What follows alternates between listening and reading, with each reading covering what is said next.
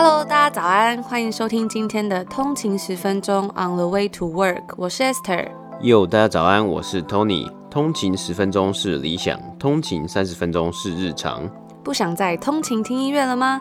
来一起听听国际新闻的第一手消息。通勤十分钟，每天的通勤时间和你分享国际商业新闻。家早安，今天是十月十四号，礼拜三，欢迎回来通勤十分钟。大家早安。那我们昨天有收到有位通勤组私讯问说，我们在 EP 五十的二十三分四十五秒讲的那个 D 开头的单字是什么？嗯，我觉得这个字其实很值得学习啊，就叫做 due diligence，它的意思就是尽职调查，要做好该做的。Investigation，那我们自己呢也希望啊，说大家可以去吸收不同的观点，培养独立思考。因为昨天我们在节目中聊到的《股票作手回忆录》这本书里面，其中一个心得就是要做好自己的功课，培养独立思考的观点。所以，我们今天要来介绍我们的好朋友 M 观点的 M 大所推出的科技巨头解码。这是一份解析科技产业的电子报，它每一期都会专注在一个科技产业和科技巨头公司的主题上面。那这个电子报啊，我觉得是写得非常的详尽，而且又不失 M 大诙谐幽默的风格，让我想到我之前在读商学院的时候，常常需要读 case。那 case 通常它都会聚焦在一个产业的主题或是一个公司的问题上面，它会写得很像一个故事，但是它会在你看到很开心或是一个高潮的时候就停住了。然后它就会有接下来就会有一些思考的方向，让你可以去解答或是去解决这些问题。那我们回到科技巨头解码这个电子报上面，它其实是不会停在最高潮，它通常会是给你一个完整的叙事跟观点。最后的商业思考 section 就像是 case 的结尾一样，它会带出一个开放式的问题，让读者可以去思考。像是在亚马逊 Luna 参战云端游戏串流平台这篇文章中，Mula 先介绍了目前各大科技巨头抢占云端游戏串流平台的状况，也给出了自己的观点。那在最后的商业思考的问题里面，他带出游戏主机霸主的 Sony。显然是在云端游戏平台落后。那如果你是 Sony 的管理层，你该如何面对现有的挑战？第一，你要专注做好既有的商业模式；第二，还是全力拥抱新的游戏串流趋势；第三，又或者是在两者之间找到平衡点。那这样的问题啊，其实还蛮吸引我，我自己会想要去查更多关于 Sony 的资料，然后去假设前面这三个不同的 scenario，这三个不同的假设是现况。还是要改变现况，还是要找到平衡点，然后去想有没有不同的对应方式，还有不同的解决方法。这样的情况呢，可以让我们培养我们自己的商业思考，也可以让这一套商业思考模式套用在生活或是工作上的人事物。科技巨头解码是由 M 观点的 Mula 以自己多年的科技产业高阶经理人的经验分析，包括苹果、亚马逊、特斯拉等科技巨头的商业策略电子报。对于想掌握科技与商业世界脉动的人，绝对是必须订阅的干货。每个月月费只要一六九，订阅一年只要月费一五零，还可以用通勤十分钟的推荐码订阅，订一年还额外多送一个月哦。活动只有到十月底哦。那我们也会把这个订阅的链接还有推荐码放在我们的 Podcast 节目 Show Note 下面，还有 IG 上面哦。那我们接下来就播报今天北美时间十月十三号星期二的北美三大指数表现。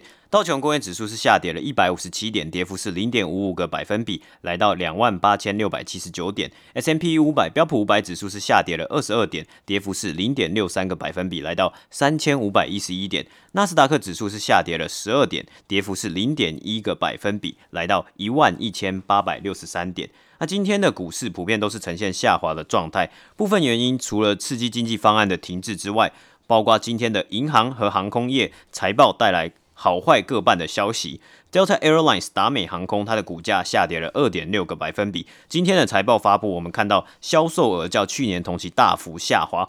达美航空更表示，因为疫情可能会对未来数年的旅游需求造成影响，旅游业可能会迎来非常长一段时间的寒冬。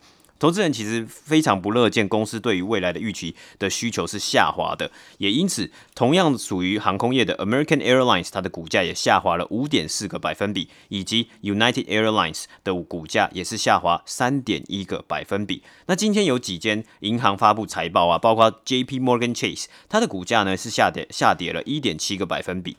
那虽然在公布的第三季财报之中，J.P. Morgan Chase 的净利有击败预期哦，但是随后该公司宣布，直到今年底结束都不会进行股票重新买回。CEO James Diamond 更指出，因为疫情受到影响的经济仍然处于一个较高的风险之中。他也表示啊，如果有完整的刺激经济方案，会有更高的几率得到更好的经济复苏。但是没有什么事情是绝对的，因应高度的不确定性啊，其实银行仍然会准备比较高金额的准备金，以防万一。像是 J P Morgan 啊，他们就准备了将近三百四十亿的现金。以防这个呆账，对，以防会有呆账的情况发生。那如果情况啊，甚至这个 CEO James Diamond 有指出，如果情况非常糟糕，进到经济萧条的状况啊，有可能他还要需要额外两百亿的现金准备金才足够应应经济萧条。那直接被 Morgan 的股票代号是 JPM。花旗集团的股价也是下跌了四点九个百分比。该公司公布的财报中啊，净利较去年同期下跌了三十四个百分比。包括之前我们报道过啊，花旗集团有不小心汇错上亿金额的款项等等的。花旗银行也期待在新的 CEO 上任之后，能够尽快处理目前这些问题。花旗银行的股票代号是 C。而同属金融产业的 BlackRock 布莱德，它的股价则是上涨三点八个百分比。在今天公布的第三季财报之中，净利较去年同期上涨了百分之二十二，股票代号 BLK。Johnson Johnson 娇生也在今天公布了它的第三季财报，也公布较去年同期销售有正成长。但是近日的消息宣布啊，Johnson Johnson 娇生要暂停疫苗的临床试验。根据报道，是有一名受试者出现不明的症状。虽然临床试验是有可能暂停的，但是这一次他们的临床试验规模是达到六万人，也是罕见在这么大的规模里面有暂停的状况。娇生在今天的电话会议中表示，目前情况还没有完全确认，会在之后的几天厘清事情全貌。那今天它的股价收盘股价也下跌了二点三个百分比。那这也是今天北美三大指数的播报。那昨天是我们的第一百集，然后昨天就有收到蛮多通勤族的朋友们，就是私讯或者是留言鼓励我们，然后。恭喜我们说，哎，做第一百集喽，真的很不容易，然后日更更不容易，就是，但是我觉得有大家的陪伴，真的很开心。真的，谢谢大家的祝福跟鼓励啊！我觉得其实时间真的是过很快啊，因为通常在快乐的时间或是很开心的时间，都是真的过得特别快。嗯，那节目的一开始，如果大家喜欢内容的话，也别忘了帮我们 CLS comment like and share 留下一个五星评分，那也留下一个评价，不忘了分享给你的亲朋好友听，也可以来追踪我们的 IG on 了一个底线 way to work，我们会在上面发布一些最新的快讯哦。那今天要跟大家分享的第一个新闻呢，也是跟健身有关。我们之前其实有介绍过 Peloton 的脚踏车，还有 Lululemon 的 Mirror，也有谈过，因为疫情之下，很多健身房都关门大吉。那今天我们就要来聊另一个东西，就是。健身房的精品，就是现在越来越多这种 luxury gym。什么是精品健身房呢？它就是借由个人教练指导课，包括比如说是飞轮、拳击或是瑜伽等等的课程，创造属于旗下的社群，或是很死忠的消费者。但是现在其实已经是疫情开始后的第七个月。我真的没办法想象，已经七个月了。真的，时间真的过得太快了。我记得今年初的时候，那时候就会说，哦，大概是夏天呐、啊，或者是三月，什么时候就会疫苗出来，一切就会停止。结果没想到现在已经是第七个月了。嗯、疫苗好像还遥遥无期。今天交生就说要暂停这个疫苗的试验的嘛。但还是很希望这一切赶快结束。对，没错。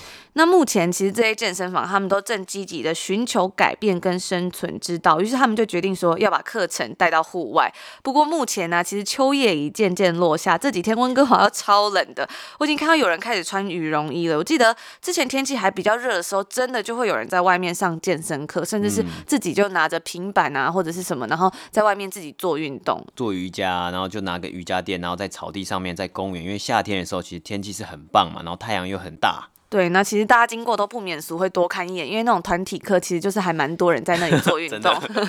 然后现在室内健身房因为健康关系，在疫情之下很多都被迫停业，因此许多消费者就转向健身的 App 或者是室内运动器材，所以也造成 Peloton 的股价水涨船高，今天的收盘来到了一百三点九七美金。那其实我们之前有跟大家分享，像。在多伦多那边，其实本来是已经健身房要开了，嗯、然后他们就是每一个位置之间都有玻璃隔板。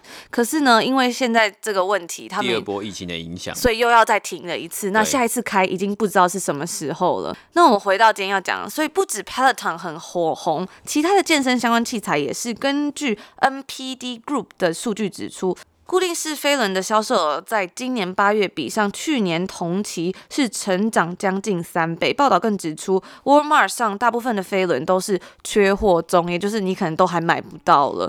根据 Vox 在八月底的报道，美国的哑铃销售几乎是卖光。大家在家里真的就很需要在家里做重训嘛？对。其实我记得前一阵子也很红的，就是大家会在家里看健身影片，包括瑜伽或者是之前很红的那个 Pamela，大家就会在家里自己做运动。嗯、所以就是哑铃销售可能也是因为这个疫情之下，全部是逆势成长。要在大概推出的五分钟内，你就要去抢到那些一个月能到货的运动器材，不然你如果在五分钟之后去买，可能就是没有了。对，那就或是你要到货时间就可能是三个月啊，或是半年之后了。真的，所以。就跟我们之前的这个日服思康一样，但还是要记得把那个小铃铛打开，所以才不会错过我们最新的消息。没错。那在疫情之下，这些健身房他们现在健身课真的只能移到室外啦。像是 Barry's 就在加州进行户外重训课程，三零五 Fitness 也将他们的舞蹈派对课程转移到户外。而 Equinox 上周在纽约开了一间完全户外的健身房，So Cycle 则是将他们的飞轮课移到户外停车场。根据三零五 Fitness 的 COO 表示，客户对于户外健身课程的回应是非常正面的。他说。我们在七月开始进行每周十堂课的课程，之后渐渐增加到每周五十堂的户外课程，地点有包括在纽约、华盛顿还有波士顿，而且大部分的课程都已经要排到候补名单了。但是还是要注意一下，很可能这是因为他们单一的课程是因为有社交距离，所以有人数限制，加上暑假其实大家很喜欢去外面透透气。也有可能是因为前几个月在家里闷坏了，所以不一定是真的是这么热门的。嗯、那该公司也表示说，他们预期他们的室内教室会一路关闭到二零二一年的春天，但是健身课程仍然会是他们的主力核心商品。现在已经正式进入今年的第四季了，也就是说，Winter is coming，凛冬将至。昨天我们也有报道过，分析师预估第四季消费者很有可能不喜欢在下大雪或者是下大雨的情况下到大卖场去取货。那对于这些推出室外健身课程的公司，虽然 Equinox 表示冬天不会击败户外健身房，天气不会拖累我们，但是他们的室外健身房其实是开在纽约，那纽约的十二月应该也是会下雪的天气，所以我就觉得说。到底会不会拖垮他们？可能现在还看不出来。对，那我们回到这个 Equinox 这个公司，它其实是一间豪华，也就是我们今天要讲的这种精品健身房。他们把自己定位成这样啦。那它一个月的月费其实真的要价不菲。先讲一下，一般来说最便宜的健身房一个月月费有到只要大概是十块美金、二十块美金就可以了。但是 Equinox 它在纽约的会费一年呢、啊，年费是要从两千二美金起跳。如果你想要全美都可以使用的话，它的年费就要到三一二零美金，也大概是九万台币。那一个月你差不多要付七千块台币左右。它的会费呢，一个月是从一百八十五块美金，就是你只能固定去同一家。Equinox 健身房到五百块美金，是你几乎可以享受到所有的 Premium Experiences。那其实，在 YouTube 上面，我刚刚就有看到，其实有很多影片都在说，你到底值不值得花这么多钱去订阅这样的一间健身房？甚至还有人拍说，他们是拍这个比较一个月二十块美金的健身房跟一个月两百块的 Equinox 到底差在哪？那大家如果有兴趣的话，其实可以上去看看。我发现他们的影片其实都拍的蛮精致，就是还有拍很多健身房内部的长相啊，或者是你可以使用什么东西等等，我觉得都还蛮有临场感的，有点像在拍对决影片这样。哦，对对，我最近之前有一阵子很爱看那个九妹 YouTuber，他很爱拍对决影片。他我之前印象深刻，他拍了一个月子中心的，我觉得哇哦，就是平常很少看到的。那我觉得。Equinox 它其实是比较像是一个精品健身俱乐部，而不单单只是一个健身房。就是说，它除了这些健身器材、健身房之外，它有它也深具社交功能，而且它还有桑拿、SPA，甚至是各种团体课、娱乐设施，还有物理治疗、健康果汁吧，以及餐厅等等。你有没有觉得 也太多东西了吧？那他们其实成功吸引到了很多女性白领，还有年纪比较大的族群。Equinox 的健身房一般都是设在市区的繁华地段，像是在温哥华的 Equinox，它其实就开在 West Georgia 上面。而这间 Equinox 的公司呢，我们来讲一下它的小小背景故事。它在他们成立的五年之后，就成功吸引到了这个开发曼哈顿中央公园附近的标志性建筑时代华纳中心等项目的房地产巨头 The Related Company 的一间房地产公司。那他们是以五点零五亿美金收购了 Equinox。发根据发布的相关报告表示，这笔交易让原本拥有 Equinox 的两间 private equity 公司 North Castle 以及 JW Childs，还有他们的投资人的投资回报率超过了两百 percent。那他这个收购的过程，我觉得也是非常的有趣。他在收购 Equinox 的时候呢，这个 The Related Company 房地产公司，他们其实正在加速发展。这间公司的创始人是一个亿万富翁 Stephen Ross，他同时也是 NFL 迈阿密海豚队的投资人。Russ 经过他的私人健身教练的介绍，来认识到这个 Equinox 的 CEO，然后呢，也从而增进了对 Equinox 的了解。而这位私人教练也是 Equinox CEO 的私人教练，所以就是等于说他就是这个中间人。那这位教练很厉害哦，他知道两个人都曾经在密西根大学求学，而且都对学校有着深厚的情感。为什么会这么说呢？因为密西根大学的商学院甚至还是以这个 Russ 命名的，就是我们刚刚有讲到了 Related Company 这个公司的创。办创始人，然后他们的那间嗯商学院是叫 Russ School of Business。那因为有这个私人教练，所以他们才成功促成了这个收购事宜。所以我们刚才说，这个高端的健身房，它不只是一个健身房，它也是一个很优质的社交场所。那我之前其实我有朋友跟我推荐说，哎，你要不要来 Equinox 上课？你要不要报名？然后我后来才发现，原来是因为如果你去那里上课，他们是可以拿到 referral 一百五十块左右的钱，很，很高哎，算还蛮高的啦，啊、就是高一百五十块也叫差不多，就是快要可以到他一个月的月费了嘛。对对对，对啊。然后我记得就是那些朋友真的是还蛮狂热在上课，就是他们真的是一个社群，然后他们会一直讨论说，我昨天跟那个健身教练怎么样啊？呃，就是上课怎么样啦？就是是私底下怎么样？那我就不知道。就是他会说，哦，我就他们感觉真的很常在上课，然后我看他们的 Instagram 什么也很常发说他们去 Equinox 怎么样健身啊，然后跟教练很好啊等等的啊之类的。对，我就觉得说哇，所以他们的真的核心的这种商业模式真的是说私人教练跟你的。这种上课的人员是感情非常好的，非常紧密的。主打一个体验就是个人的体验嘛，in-person experience。但是是不是在疫情之下就有一点不一样了嘛？所以我觉得就是这也算是他们还蛮特别的一个地方。那回到今天要讲这个健身房，那分析师其实有预估到，户外课程只不过是一个昙花一现的，这算是一个临时创意的方式啦。要生存过这个冬天，这些健身房他们还是要开发更多替代的收入来源，最好是可以减少从床上到健身器材的通勤时间，像是手机的 App 啊、连线的健身器材，或者是服饰，都有机会让这些品牌增加不同的收入来源。但是你能不能提供高品质的健身课程，还是一个很大的重点，像是其实 Equinox 有推出他们 Equinox Plus 的健身 App，会员可以无限制的上。上线上网课，那 Barry's 也开始推出会员发送在家的健身套组，三零五 Fitness 也推出他们的在家计划，会有每天的线上课程。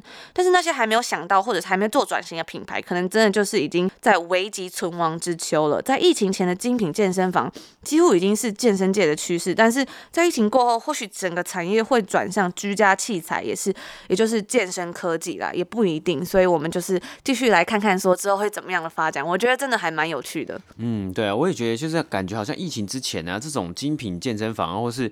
受众很明确的健身房或者飞轮教室是一个健身产业的未来趋势，但是因为疫情整个打乱了所有人的节奏，还有每一间公司的商业决策，那之后呢，能不能这些健身房看能不能存活下，也是一个很大的问题啦。我记得像在之前疫情比较严重的时候，很多健身房啊，他们还有推出那个就是 IGTV，就是你都可以看，他们会随时就是有很多旗下比较有名的老师会做直播，嗯、或者是说你付多少钱，你就可以在家里上。这样子，嗯，那大家其实都还蛮，我觉得好像蛮多消费者都很买单。对，但我觉得因为这个市场其实还蛮好进的，因为你说你弄一个 IGTV，你弄一个 live 直播就可以了嘛，所以每一家公司都抢进来，像是 Apple 有他自己的 Fitness Plus，那这些东西会不会消费者就直接倾向于去直接订 Apple 的啊，或是订 Peloton 啊，或是订其他的服务？因为你只要服务品质啊，其实不一或是不够好的话，大家是很容易去转换的。所以就是说现在变成创意很重要。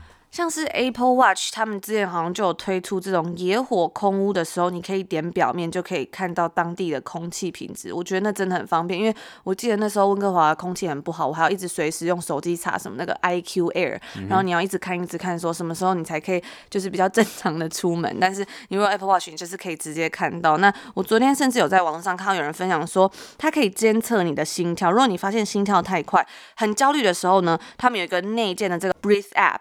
你可以做一一分钟的深呼吸，那你的心跳就会立即下降。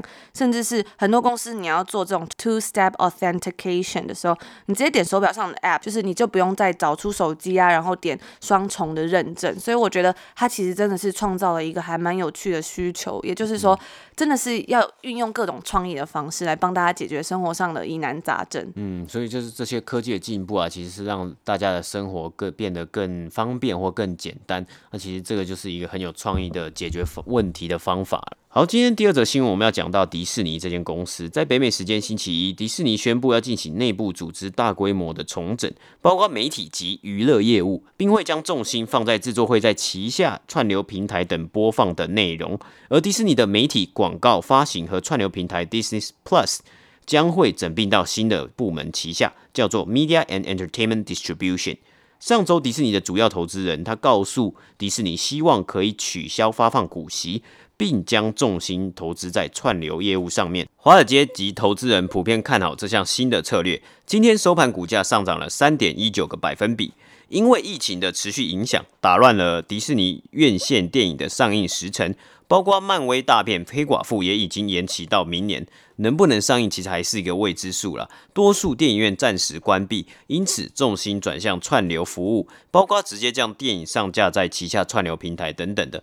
迪士尼的 CEO Bob Chapek 在内部信件中写道：“这次的重整会让我们更能加速在 Direct to Consumer 的领域之中，也是公司的未来关键。新的架构会让我们更有效率，并更快速产出消费者想要的内容，并且用消费者想要喜欢的方式传递给他们。这样的架构会让我们更专注在开发并生产非常棒的原创内容。”新的架构会让新的内容的创造还有 production 分发到三个组织之下，包括 Studios、General Entertainment 以及 Sports。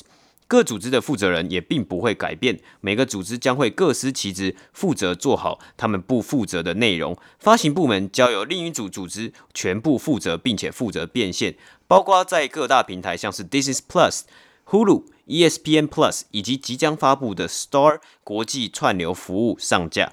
Studio 会负责制作 Walt Disney Animation Studios 和 Pixar Animation Studios 皮克斯的动画片，Marvel、Lucasfilm 也就是星际大战的工作室，20th Century Studios 以及 Searchlight Pictures 等工作室的电影。General Entertainment 一样也会制作公司旗下原本的电视节目，但也新增包括 Disney Channels、Freeform 以及 National Geographic 等节目。Sports 则是会专注在 ESPN 和 Sports Production，包括直播节目和原创节目等等的。那新的架构会立即马上的生效，并且会在财务年二零二一年第一季用这样的架构来宣布财务的报告以及财务状况。迪士尼也会在十二月十日举行投资人日，届时会公布更多 Direct to Consumer 的策略。那我们也拭目以待。那这就是我们今天要跟大家分享的新闻啦。然后我昨天在 Apple Podcast 有一个看到留言，它是叫做有你的日常。他说通勤时间被疗愈到不行，自从有人推荐通勤十分钟，哇，这个有人很棒，就成为上班途中的日常。一天没听，就好像哪里怪怪的。喜欢你们的声音，学习新知识更有效率了。你们真是好老师。那我昨天我昨天就有发现呢、啊，因为我们目前这个博客来抽书活动还在进行哦，大家有兴趣的可以到脸书去抽奖。嗯、我就发现其实。其实还蛮多通勤族已经有看过这本书了，他们就说，呃，纯纯推纯推，然后没有要参加抽奖，就是把机会留给还没看过的人。嗯、我还蛮惊讶的，因为真的真的是不止一个人，大概好像有三四五个人，对对对，左右都说他们已经买过这本书，甚至有个通勤族说，哇，我前几天还是上礼拜才刚用你们之前的二十五块优惠码买了这本书。嗯、我觉得大家真的是真知灼见。那我们之后也会推荐更多的好书给大家。那我们现在其实也还有二十五块的博客折价券可以供大家领用。那我们也会放在我们的这个 IG 的 Linking Bio 上面。那如果大家有看到什么商业好书啊，或是不只是商业啊，你觉得很好看的书，也欢迎跟我们推荐。对，那也祝福大家有个愉快的一天。我们明天见，拜拜。拜拜。